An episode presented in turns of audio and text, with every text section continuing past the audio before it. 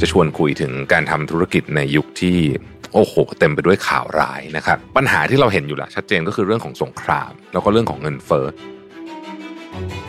ตอนนี้คนจะชนะกันเนี่ยคือชนะกันที่เรื่องของหลังบ้านนะคือมาดูเรื่องแบบต้นทุนนะควบคุมต้นทุนได้ไหมใครที่ทำเรื่องนี้เก่งกว่าจะเป็นผู้ชนะ อีกอันนึงคือการบริหารความเสี่ยง การบริหารความเสี่ยงเนี่ยมันหมายถึงการหาโอกาสในความเสี่ยงด้วยนะ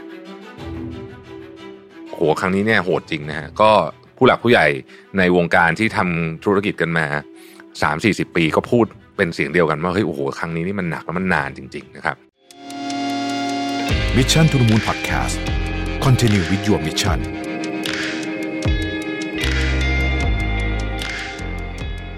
สวัสดีครับ ยินดีต้อนรับเข้าสู่ Mission to the Moon Podcast นะครับคุณอยู่กับรวิศ หาญอุตสาหะครับ วันนี้คือวันที่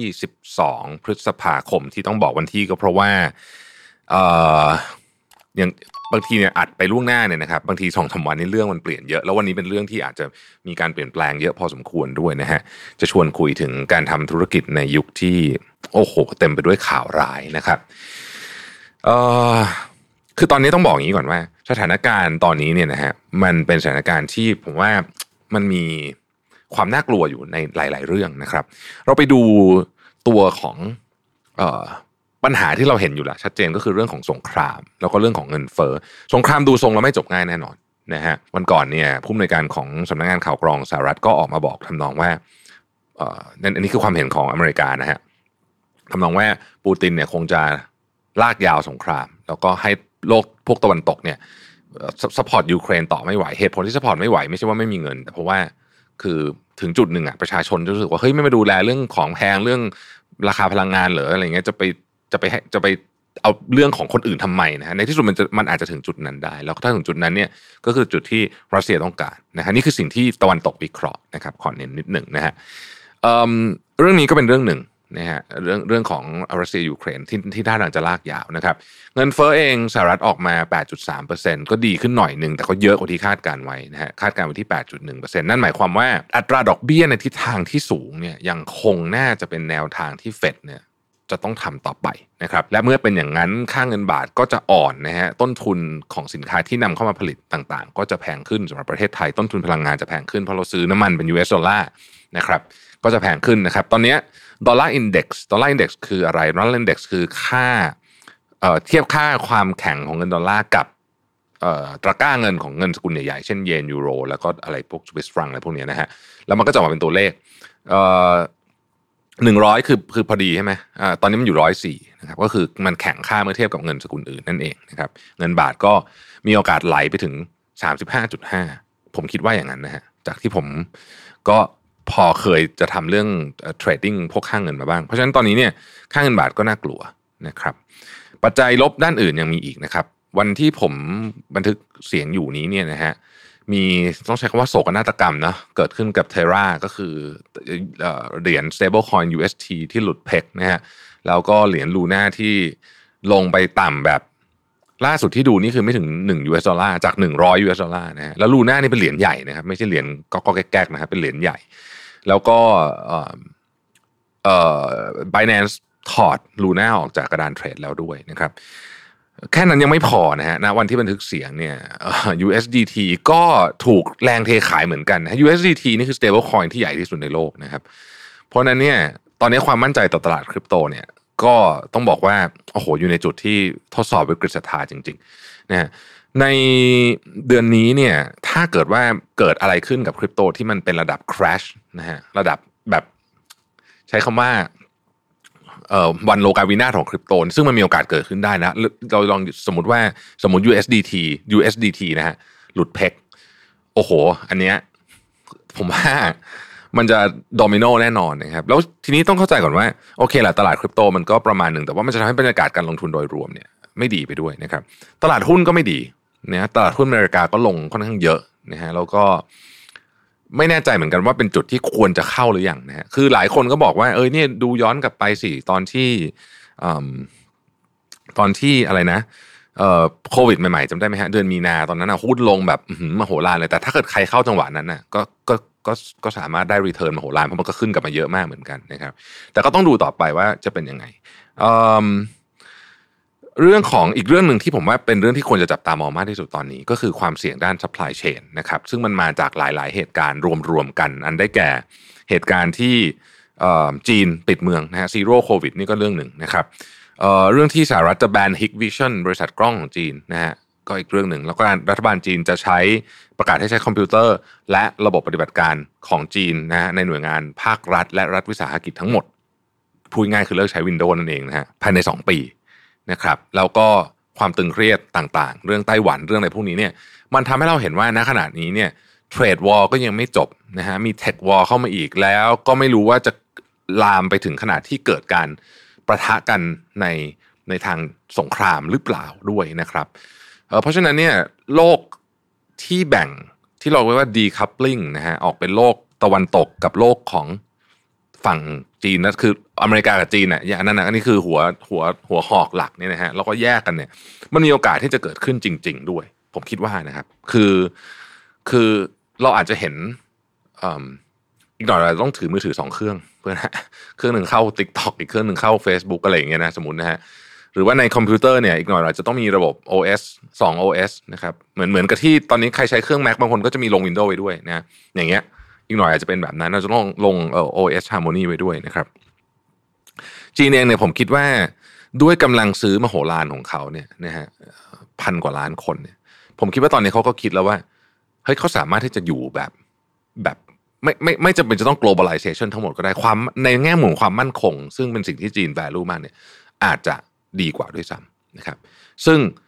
มันก็จะส่งผลต่อเรื่องของ supply chain และความมั่นคงทาง supply chain ทั้งหมดอีกครั้งหนึ่ง นะฮะทั้งหมดทั้งมวลนี้ทำให้การทำธุรกิจ ผมว่าเปลี่ยนนะผมว่าเปลี่ยน วันก่อนผมฟังอาจารย์อาร์มตั้งนิรันด์แล้วก็เมื่อเช้าคุยกับพี่ปิ๊กนะฮะเรื่องการทำธุรกิจเนี่ยผมคิดว่าอาจารย์อาร์มพี่ปิ๊กเนี่ยพูดประเด็นคล้ายกัน คือหนึ่งตอนเนี้ยคนจะชนะกันเนี่ย คือชนะกันที่เรื่องของหลังบ้านนะคือมาดูเรื่องแบบต้นทุนนะควบคุมต้นทุนได้ไหมลดต้นทุนได้ไหมนะครับลดต้นทุนควบคุมต้นทุนเนี่ยมันเป็นเรื่องที่ กระทบกับลดต้นทุนหนึ่งบาท คุณก็จะกำไรหนึ่งบาทเลยนะเพราะฉะนั้นเรื่องนี้เป็นเรื่องหลังบ้านนะครับ ซึ่งพูดจริง ๆ มันอาจจะดูเซ็กซี่น้อยกว่าการทำการตลาดหรือ marketing แต่มันจะกลายเป็นเรื่องที่สำคัญมากๆนะครับแล้วก็ต้องทำตลอดใครที่ทำเรื่องนี้เก่งกว่าจะเป็นผู้ชนะก็ได้ อีกอันนึงคือการบริหารความเสี่ยงนะฮะการบริหารความเสี่ยงเอ่อซึ่งการบริหารความเสี่ยงเนี่ยมันหมายถึงการหาโอกาสในความเสี่ยงด้วยนะนะครับ ซึ่งพี่ปิ๊กก็ให้ข้อแนะนำบอกว่าเออเนี่ย เวลาพี่ปิ๊กเขาไปเป็นที่ปรึกษาที่ไหนเขาบอกว่าเออ ก็แนะนำว่าช่วงนี้ให้หาแบบ CFO เก่งๆ คนที่สามารถที่จะทำอะไรที่เกี่ยวข้องกับการเงินที่เราไม่เคยทำได้มาก่อน เช่น เจรจากับเจ้าหนี้นะครับ หาเงินกู้ที่ต่ำลงอะไรแบบนี้บางคนก็ไม่ได้คิดถึงเรื่องนี้สักเท่าไหร่เนี่ย เพราะว่าทำงานทั้งวันก็ยุ่งมากแล้วเออได้เงินนี่แบงก์จากกู้เท่าไหร่ก็กู้เท่านั้นอยู่อะไรแบบนี้นะฮะแต่คนที่สามารถจัดการพวกนี้ได้หรือว่า optimize เรื่องของเงินได้ตลอดเวลาเนี่ย คือคนที่ทำหน้าที่ CFO เนี่ย อาจจะช่วยทำให้สถานการณ์มันดีขึ้น หรือเขามาดูว่าจะทำยังไงปรับลดค่าใช้จ่ายตรงไหนได้บ้างเนี่ยนะครับพวกนี้ก็เลยกลายเป็น factor สำคัญ ผมเลยคิดว่าปีนี้เนี่ย part ที่สำคัญนอกจากจะขายของได้เยอะแล้วเนี่ยต้องกลับมารื้อระบบทั้งหมดเลยตรงไหนที่มันไม่ efficient ตรงไหนที่มันต้นทุนสูงเกินไป ต้องตัดให้ได้นะครับ ถ้าตัดไม่ได้ ก็ต้องเพิ่มประสิทธิภาพ มันมี2 อย่างนะ คือไม่ใช่ว่าเราจะเอาไปลดต้นทุนอย่างเดียวโดยที่เอ้ยไม่ได้ดูเลยว่ามันเกี่ยวข้องกับประสิทธิภาพขององค์กรหรือเปล่านะครับ แต่ว่าเราต้องดูเรื่องของประสิทธิภาพเพิ่มด้วย เพราะฉะนั้นถ้าไม่เพิ่มต้นทุนนะฮะ ถ้าถ้าถ้าลดต้นทุนไม่ได้ขออภัยเนี่ย ก็ต้องเพิ่มประสิทธิภาพให้ได้ แล้วนี่อาจจะเป็นตัวตัดสินก็ได้นะครับ เวลาเราพูดถึงคำว่าลด cost เนี่ยผมคิดว่าการสื่อสารกับทีมงานก็เป็นเรื่องสำคัญ พอพูดแค่นี้มันฟังดูไม่ค่อย ไม่ค่อยโสภาเท่าไหร่นะหมายถึงว่า คือคือเวลาพูดลด cost ปุ๊บเนี่ยคนจะนึกถึงการตัดของนู่นของนี่ออกนะฮะซึ่งซึ่งคนส่วนใหญ่ก็ไม่ค่อยชอบอยู่แล้ว แต่ถ้าเกิดเราเราเราทวิสให้มันเป็นมุมของการเพิ่มประสิทธิภาพ อันนี้ผมว่าจะช่วยได้นะจะช่วยให้มุมมันสนุกกว่าได้นะฮะถึงแม้ว่าจริงๆแล้วบางทีมันคือเรื่องเดียวกันนะฮะมันคือเรื่องเดียวกันนะครับเรื่องของยิวก็เป็นหนึ่งเรื่องหนึ่งที่สำคัญมากนะฮะบางทีเนี่ยเรามองแต่เรื่องเงินอย่างเดียวแต่อย่าลืมว่าต้นทุนมันมีมิติเรื่องอื่นด้วยเช่นเวลา นะครับเวลาเนี่ยก็เป็นอีกต้นทุนหนึ่งที่เราก็ต้องมาดูว่าจะทํำยังไงให้มันลดได้ด้วยนะครับแล้วก็บริหารควบคู่ไปกับเรื่องของความเสี่ยง ตอนนี้มีความเสี่ยงใหม่นะฮะความเสี่ยงใหม่นะฮะก็คือความเสี่ยงเรื่องของ supply chain ซึ่งผมว่าปีนี้ดีไม่ดีจะหนักกว่าไอตอนโควิดหนักๆ ช่วงที่มันคอนเทนเนอร์ไม่ค่อยมีจำได้ไหมฮะตอนนั้นอะอันนั้นก็หนักนะ แต่ผมว่าตอนนี้หนักกว่าเพราะฉะนั้นความเสี่ยง supply chain เนี่ยเป็นความเสี่ยงใหม่ที่ ที่เราไม่เคยได้ให้ความสำคัญเยอะขนาดนี้ นะฮะแต่ตอนนี้ต้องให้แล้วเนี่ยเพราะฉะนั้นผมว่าก็ก็ต้องลองพิจารณาดูเรื่องนี้ด้วยต้องเอาคนที่เข้าใจเรื่องนี้เข้ามาช่วยกันนะครับแล้วก็เทคโนโลยีก็จะช่วยได้เยอะนะพิจารณาการใช้เทคโนโลยีในช่วงนี้ก็อาจจะช่วยได้เยอะนะครับ มันจะช่วยลดต้นทุนหลาย ๆ อย่างได้ อย่างไรก็ดีเนี่ยการทำธุรกิจในช่วงนี้เนี่ย ผมคิดว่าต้องแม่นเรื่องของตัวเลขมาก ๆ จริง ๆ คือคุณจะต้องแบบรู้อัตราส่วนต้นทุนเท่าไหร่นะฮะ cost of goods sold เท่าไหร่นะฮะเอ่อ SG&A เท่าไหร่ นะครับ non cash item เท่าไหร่ cash item เท่าไหร่เอ่อ cash flow เป็นยังไง คือต้อง track แบบแบบทุกวันแล้วต้อง track ละเอียด แล้วต้องเข้าใจด้วยนะ ไม่ใช่ว่า track ไปเฉยๆแบบแค่เอามาดูนะ ต้องเข้าใจอย่างลึกซึ้งว่าเลขบันพวกนี้มันกำลังจะบอกอะไรแล้ว เข้าใจอย่างเดียวไม่พอต้องทำนายอนาคตได้ด้วยว่าสถานการณ์ข้างหน้าจะเป็นยังไงในเชิงของเราเองนะครับ ภายในองค์กรของเราเอง เรื่องพวกนี้ผมว่า มันจะช่วยให้เราผ่านปีที่ ผมว่าเป็นหนึ่งหนึ่งปีที่โหดร้ายที่สุด ไปได้นะฮะวันก่อนเนี่ยผมได้คุยกับแพทย์หญิงนลินีไพบุญนะฮะกิฟฟารีน CEO ประธานกรรมการของกิฟฟารีนนะฮะก็ผมก็สัมภาษณ์คุณหมอนะแล้วคุณหมอว่าเนี่ยแต่ทำธุรกิจมาไม่รู้กี่สิบปีเนี่ยนะฮะยังไม่เคยเจอวิกฤตใหญ่ขนาดนี้มาก่อนนะครับแกเปรียบเทียบกับบอกว่าเนี่ยน้ำท่วมโรงงานแล้วก็ยังไม่ขนาดนี้นะบอกโหครั้งนี้เนี่ยโหดจริงนะฮะก็ ก็นี่แหละ มันก็เป็นเสียงสะท้อน ผมว่าหลายคนก็รู้สึกแบบนี้เหมือนกันนะฮะผู้หลักผู้ใหญ่ในวงการที่ทำธุรกิจกันมาสามสี่สิบปีก็พูดเป็นเสียงเดียวกันว่าเฮ้ยโอ้โหครั้งนี้นี่มันหนักแล้วมันนานจริง ๆ นะครับ อีกเรื่องหนึ่งที่ต้องจับตามองนะนอกจากเรื่องว่าคริปโตมันจะเป็นอะไรหรือเปล่าเนี่ยนะครับ เราต้องดูและต้องระวังการ escalate คิดไว้เลยนะฮะว่าถ้าสงครามรัสเซียยูเครนมัน escalate แปลว่าเช่นเช่นนะครับสมมติว่าเกิดการมีประเทศอีกอันหนึ่งเข้ามาร่วมด้วย หรือถูกเข้ามารวมอยู่ในสงครามนี้ด้วยเนี่ย มันจะเกิดสถานการณ์อะไรขึ้น ถ้าประเทศนั้นเป็นสมาชิกนาโตจะเกิดอะไรขึ้น ถ้าประเทศนั้นไม่ใช่สมาชิกนาโตสมมตินะฮะประเทศเป็นสมาชิกนาโตคือนอร์เวย์ใช่ไหมอ่าประเทศที่ไม่ใช่นอร์ฟินแลนด์ ยังไม่เป็นสมาชิกนาโตแต่กำลังจะขอเป็นใช่ไหมจะจะสมัครเป็นสมาชิกนาโตแล้วก็ระหว่างนี้ก็มีสนธิสัญญาฟินแลนด์สวีเดนนะฮะจะเกิดอะไรขึ้นถ้าเกิดว่าสงครามมันลามไปทางนั้นนะฮะหรือถ้าไม่ใช่แต่ว่าเป็นมอลโดวาอย่างเงี้ยซึ่งอยู่ซ้ายมือของยูเครนเนี่ย จะเกิดอะไรขึ้น ผมคิดว่าเราต้องเราต้องประเมินเรื่องพวกนี้ไว้ด้วย เพราะมันไม่ได้ไกลตัวเลย เราก็เห็นแล้วว่าสงครามรัสเซียยูเครนเนี่ยมันใกล้ตัวขนาดไหนนะฮะเพราะฉะนั้นถ้าสงครามมัน escalate ยกระดับขึ้นไปเนี่ยก็ไม่ใช่เรื่องไกลตัวอะไร เราก็คงจะต้องเตรียมตัวกันไว้ด้วยนะครับ โอ้เป็นปีที่เหนื่อยจริงนะฮะให้กำลังใจทุกคนนะฮะแล้วก็ผมพูดอย่างนี้ผมก็ทำไม่ได้หรอกนะเพียงแต่ว่าทำก็พยายามจะทำอยู่ก็คือ ความเครียดไม่ช่วยอะไรนะครับ ความเครียดไม่ช่วยอะไร ปัญหามีก็ต้องแก้กันไป